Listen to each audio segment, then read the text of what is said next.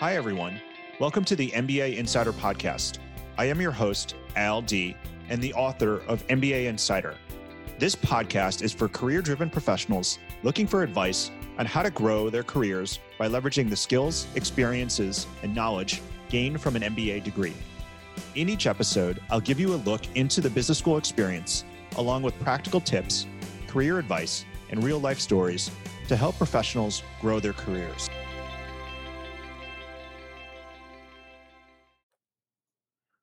Welcome to the MBA Insider Podcast. My name is Al Dea. I'm the host of the MBA Insider Podcast and the founder of MBAschooled.com.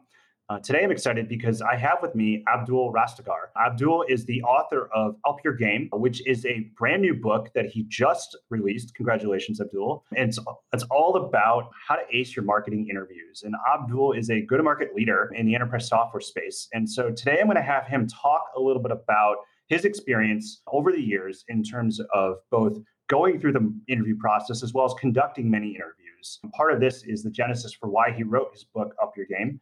And there are a lot of MBA students out there who are going through marketing interviews right now. So I think this is pretty timely. So let's just jump in. So Abdul, first off, thanks for joining me today on the MBA Insider podcast. Why don't you just start with just tell us a little bit about yourself? This uh, wouldn't be a book about interviews if we didn't ask you with one of the most uh, popular interview questions. So I guess, yeah, tell us a little bit about yourself. Yeah, absolutely. Love that I'm here. Thank you so much for having me. I'm so glad to be able to speak with your audience as well. So, I'm a, uh, recovering MBA myself, as I think many of our peers are and tend to be in the marketing space. I'm a head of healthcare marketing currently. I've been in the enterprise space for about 15 years, enterprise software space. And the funny thing is, when I got out of business school or even into business school, I knew nothing about software. And SaaS didn't even exist, and I knew nothing about marketing. So it was a big sea change for me at the time and something that maybe we can talk about. And hopefully, some of my experiences will help some of your audience as well. Yeah, that's great. So I guess let's just let's start with a little bit of another warm up question. Why don't you tell us something about yourself that isn't on your LinkedIn profile? Oh, there's a lot we could go into there. One thing that a lot of people are surprised about is I used to be an organic chemist. My undergraduate degree was in organic chemistry, and the first few years of my professional career was in medicinal chemistry, so virology and cancer medicines. And business school was really actually a kind of a way for me to get back, and as I saw it as a platform for new opportunities. Uh, I didn't.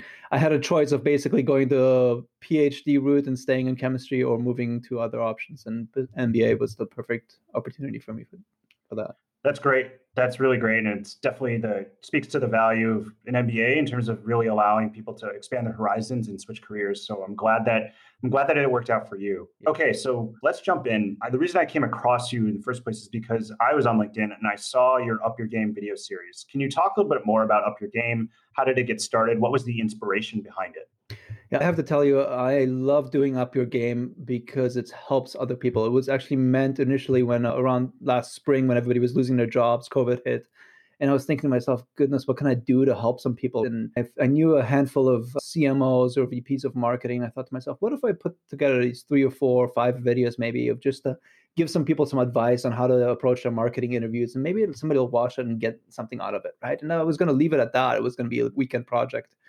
And here I am, 88 episodes into it 87 88 episodes into it and it's going strong. That's great. That's that definitely exciting as well as a great and useful kind of opportunity to really not only put your expertise to use but also to certainly help others in the process. I'm curious knowing that you've done so many of these what were some of the lessons you learned or insights that you took away from being able to talk to a lot of these senior level marketers? There were so many actually insights, some of them even personal insights for me, things I didn't realize versus other kind of topic area interest insights as well. One of the insights for me is I didn't realize I always thought of myself as a really strong networker and I am and I have been, but I didn't realize what it truly meant to network until I started doing up your game because I needed to expand and find all of these people that I didn't know and get them to you know convince them to come on my show and give me 20 30 minutes of their time uh, and the amount of effort and time that took and now i feel like i'm a master networker. So that was one insight and i, I look back at my career those 15 years where i thought i was so, so good at networking and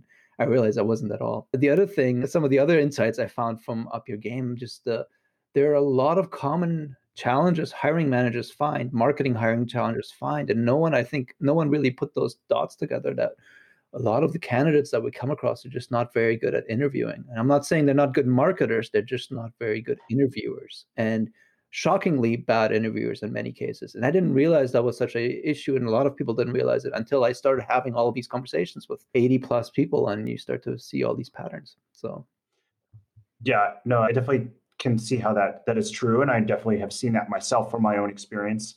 I am curious. You mentioned that you felt like you were a pretty good networker, but then this really made you up your game, if you will, when it when it comes to networking.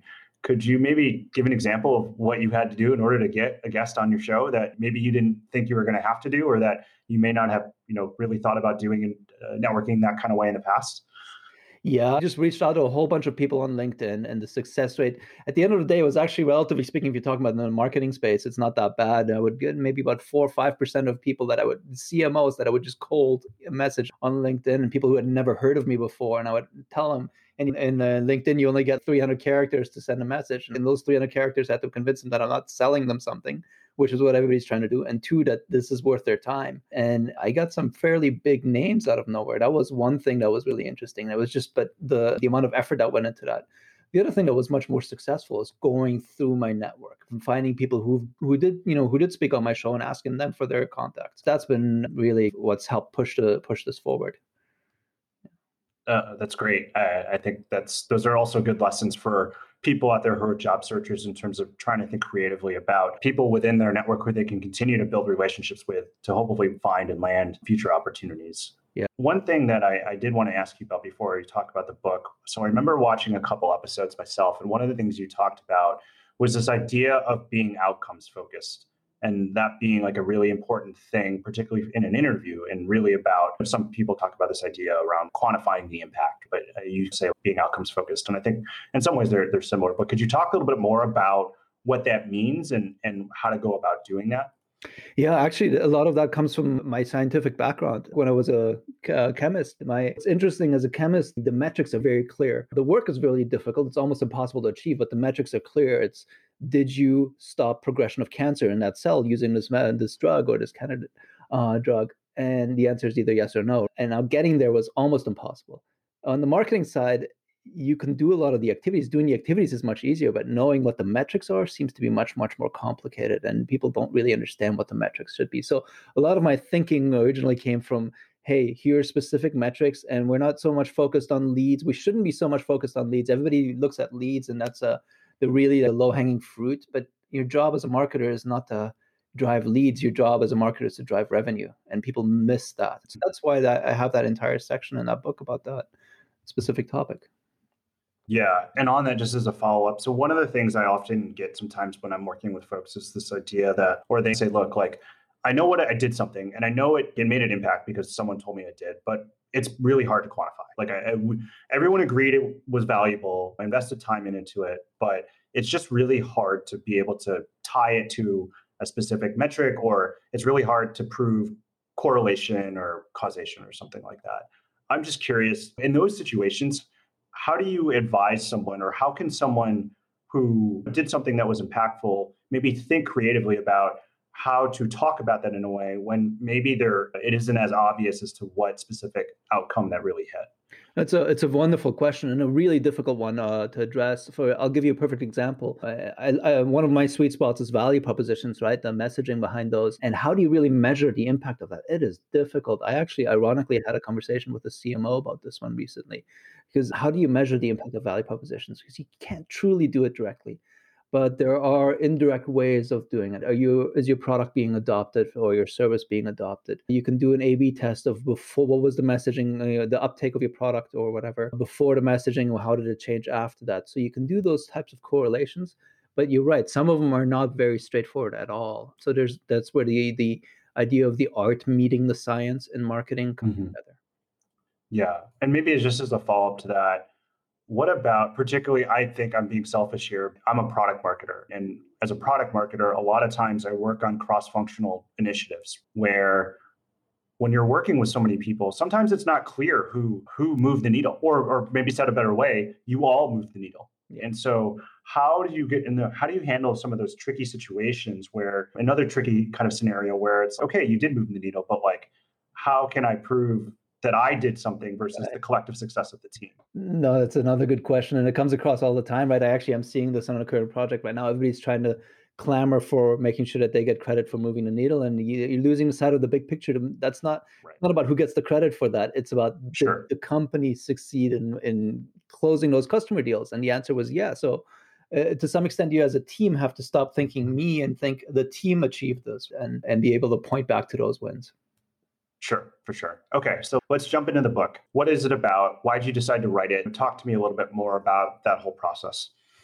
Yeah, the book was uh, actually the thought came, the comment came up from somebody. One of my guests was, "Hey, you know what? You have so many episodes now." And at the time, it was like 60s. Have you ever thought about summarizing it all? And I was thinking to myself, that's not a bad thought. That's actually not a bad thought at all. And so I, I put it together. But as I started writing the book, and by the way, I love writing. I'm a big fan of writing. I've always wanted to write my own book, but I didn't want to do one of those business books that's 250 pages long, and at the end you read it and you're like, I could have read that in a quarter of could have said them in, in quarter of a time. So I made it a point to have a two chapter book.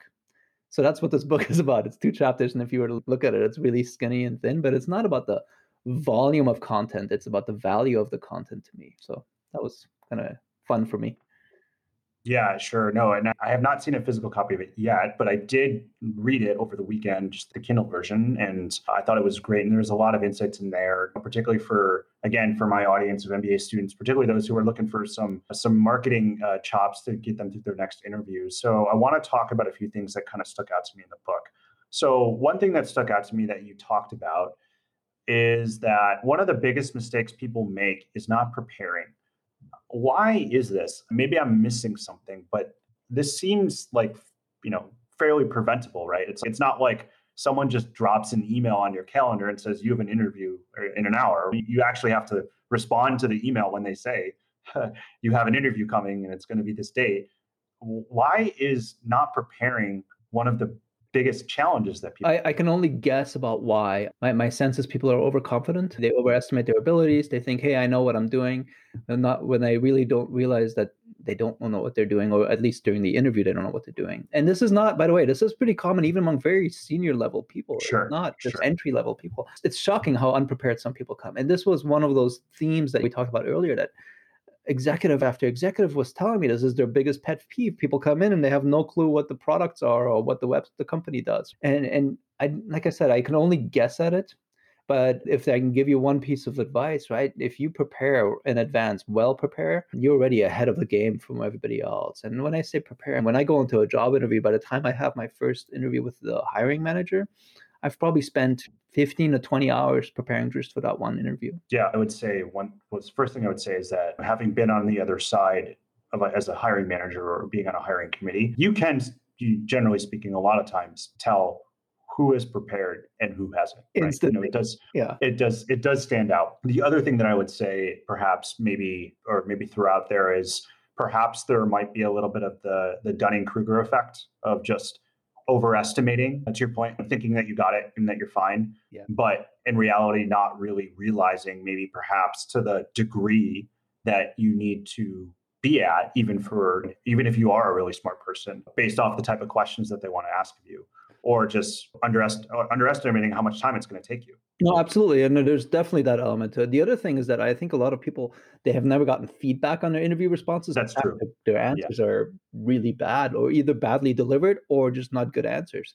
So that's another area, and there's no kind of true infrastructure for marketers to go to to get feedback on their interview advice, interview questions or responses. You can get them very generically. You can Google thousands of answers, right? But it's always like that can be applied to a guy at the retail bank versus somebody who's eh, an operations manager there. You, they'll give them the same advice. Something that's truly tailored for marketing that speaks the language of marketing is missing. Sure, sure. Yeah. And I think the one thing that does help MBA students a little bit is that, particularly with something like internship interviewing, all every MBA student right now is either practicing on their own, practicing with a classmate, or practicing with their specific club. So there, fortunately, there are resources for them to be able to get the reps they need, as well as hopefully some positive feedback. And so that is that is definitely an advantage maybe they have versus if you're just traditionally just as an employee working for a company and you're trying to interview for a job while you're doing your full-time job and maybe don't have as much access to that. So hopefully that helps a little bit. But to your point, the other thing, and I do think that this can be challenging sometimes, you can get all the feedback in the world, but if it's not the right feedback, it may not necessarily move the needle right uh, in the way that you want it to. Like if someone gives you bad advice and you take the bad advice and go to the next interview and, and regurgitate that forward, well, it's like that maybe doesn't necessarily move the needle forward. The advice has to be tailored, and the way you do that is having getting the advice from somebody who fits that hiring profile perfectly. The closer you can get to that pro- hiring profile, the better you, the advice you're going to get. For sure. In the book, you mentioned a little bit about some great interviews you've had. Maybe give some examples. Could you share, maybe for some of the listeners, just either a story or two or an example of where you have had a really great interview and what that looked like? Uh, to our earlier point, really giving some context for people to understand what does good look like. Yeah. So I, I do. There was one individual who I actually put out in the book who impressed me right off the bat. Actually, she connected with me on LinkedIn before the interview even happened. And it wasn't even for one of my positions. I was just a part of the hiring committee. But as soon as I got that connection, got a message saying, "Hey, I'm going to interview with you," I knew right off the bat she had, she had done some research on me, and my next thought was, she's probably done the same thing for all the other people on that hiring committee, so she's already spending time on it. And when I got on on the Zoom with her and we started chatting, it was instantly obvious that she had she had read virtually every article I've ever written and posted on LinkedIn. She had watched most of those eh, video interviews, which was actually helping her prepare for this interview. But the point was, I could tell how much time she had spent on this, and she had also spent so much time learning our products. It was it felt like having a new employee on board already, and it was very impressive that just the level of knowledge and preparation that she had put in. That that also tells you that hey, if we hire this person, they're going to put take that dedication and time into their projects and into their programs. Yeah, I think that's a good point you made there at the end too. The interview is as much about doing right and doing well in the interview as it is about exhibiting behaviors that they hope to be able to see when you actually come and work for them and, and have to do the job. And to your point, if someone is going to prepare and going to work hard and be thoughtful, those are the types of you know things that I think a lot of hiring managers would want out of their employees that they end up hiring. Absolutely. So I, I think that's a really good point. On that on that notion, I would be curious also to know from you, maybe from your own experience, what's a not so good interview that you've seen, or like yeah. uh, one that's really bombed out? Uh, I'll tell you, there's lots of those. Gosh, there's so many of them. But a very common thread aside the not from the not preparation, and, and, these are people who may have prepared, but they still don't do a good job at interviews. They'll ramble.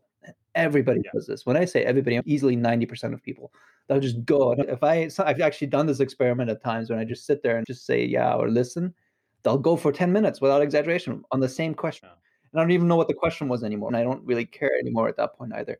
People need to learn to be quiet and just shut up and give, deliver your information and stop. Mm-hmm. And this is a particularly acute problem with Americans. It's true for others as well, but Americans they don't like silence, so they fill the gap, right? They fill the void. You really have to learn what is the uh, interviewer asking and what information do I want to deliver to him or her?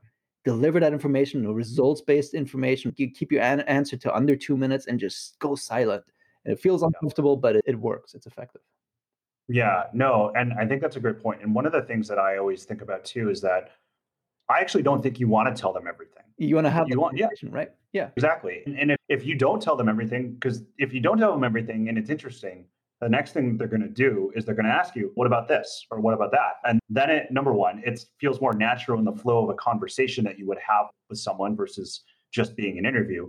But then it's your chance to expand even further or go into more detail or speak in uh, speak with more context. Yeah. Yeah, absolutely. Because you're what you're doing is you're you if you're giving them a, a, bit of enticing information but not giving them all of it which is what you're referring to right now you're drawing some thinking critical thinking into the um, interviewer's mind oh that's interesting i never heard that before and they start asking inquiring and what's happening is they start to see you as more of an expert rather than just a novice sure. candidate that a lot of us come into the first time so. Yeah.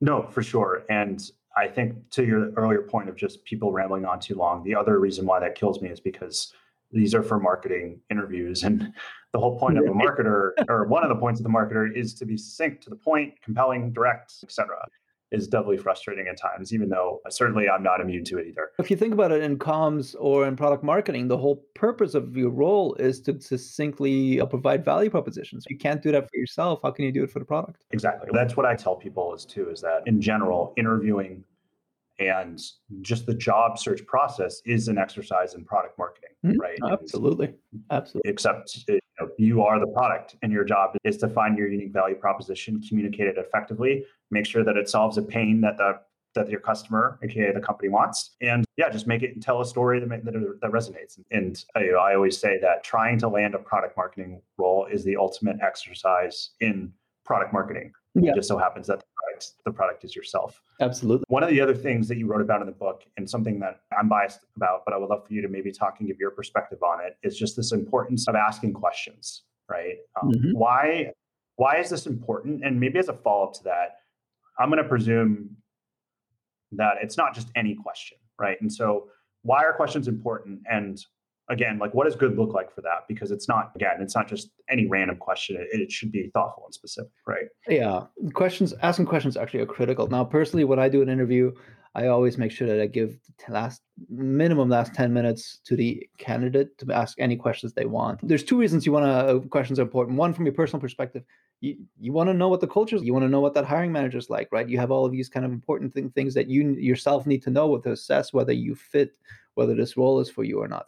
The other thing about asking questions, it can really be used uh, as a competitive advantage because most of the questions that are asked are silly benefits related questions. Hey, what kind of computer do I get? What's this benefit here or there? Very low level questions. And it's just a waste of your time. It's a waste of the manager's time. Instead, if you start asking strategic questions that again make that hiring manager think, oh, I never thought about that. Or, hey, this person's challenged me about things that I'm not 100% sure or they're giving me feedback that I can incorporate, you're showing that uh, you're exhibiting that higher level of thinking, that strategic thinking that makes the candidate, the hiring manager think, hey, this might be a good candidate. So it's absolutely, it's a wonderful opportunity for you to differentiate yourself. I think that's a really great point. And I think if anything, it's just a chance to continue to have continue to have a thoughtful conversation, hopefully about a topic you care about. But I think more than that, I think it is a point to remember that it is your chance to it, it really is a it, sometimes interviews don't feel like a two-way street but they can be. Yeah. And for if you're stepping into an interview this is a big decision for you as well not taking a chance to get more insight to feel more confident about the potential chance that you're taking i think is definitely a miss. Yeah there's yeah. I'll, I'll give you a very specific example. You can do an analysis of somebody's digital strategy in their website uh, on, on right. SEMrush or whatever any of the 50 different pages that you can do it and then look at a competitors and then you can get a comparison. And sometimes you'll see certain insights are like wow these guys have no social strategy whatsoever. And that becomes a discussion topic. That becomes one of the questions that you ask is I noticed this. I did this research. I noticed this. What's the mm-hmm. logic behind that? And and what you're doing is you're showing the hiring manager that hey, you have a higher level of thinking, and you might actually be able to provide some really interesting insights as well or ideas. The one thing yeah. you don't want to do with questions is ask a question, the hiring manager responds, and you're like, okay, and then you move on to the next question because then what you've right. done is just again shown the exact opposite that you're not really critically thinking you're just going through a checklist. You want to use these questions to turn it into a discussion. For sure uh, abdul thank you so much for being here today and for coming on to talk about up your game and, and the book i really appreciate it just to close out here if people want to find you or connect with you or they want to know more information about the book where should they go where can they find it where can they find you yeah, clearly on LinkedIn, right? Find me on LinkedIn, send me an invite. I, I love getting invites from people and how connecting and let me know who you are and how you heard about me. As far as the book, I, I truly believe in it. It's on Amazon, so go check it out there. Great. Abdul Rastegar, thank you so much for being here today. Thank you for having me and good luck to everybody listening in. Hi, everyone. Al Dea here, and thank you so much for listening to the MBA Insider Podcast. If you liked what you heard, make sure to head over to Apple Podcasts and to write a review. It will only take 15 seconds. I'd also love to hear what you've been listening to on the podcast and any suggestions you have for how we can improve.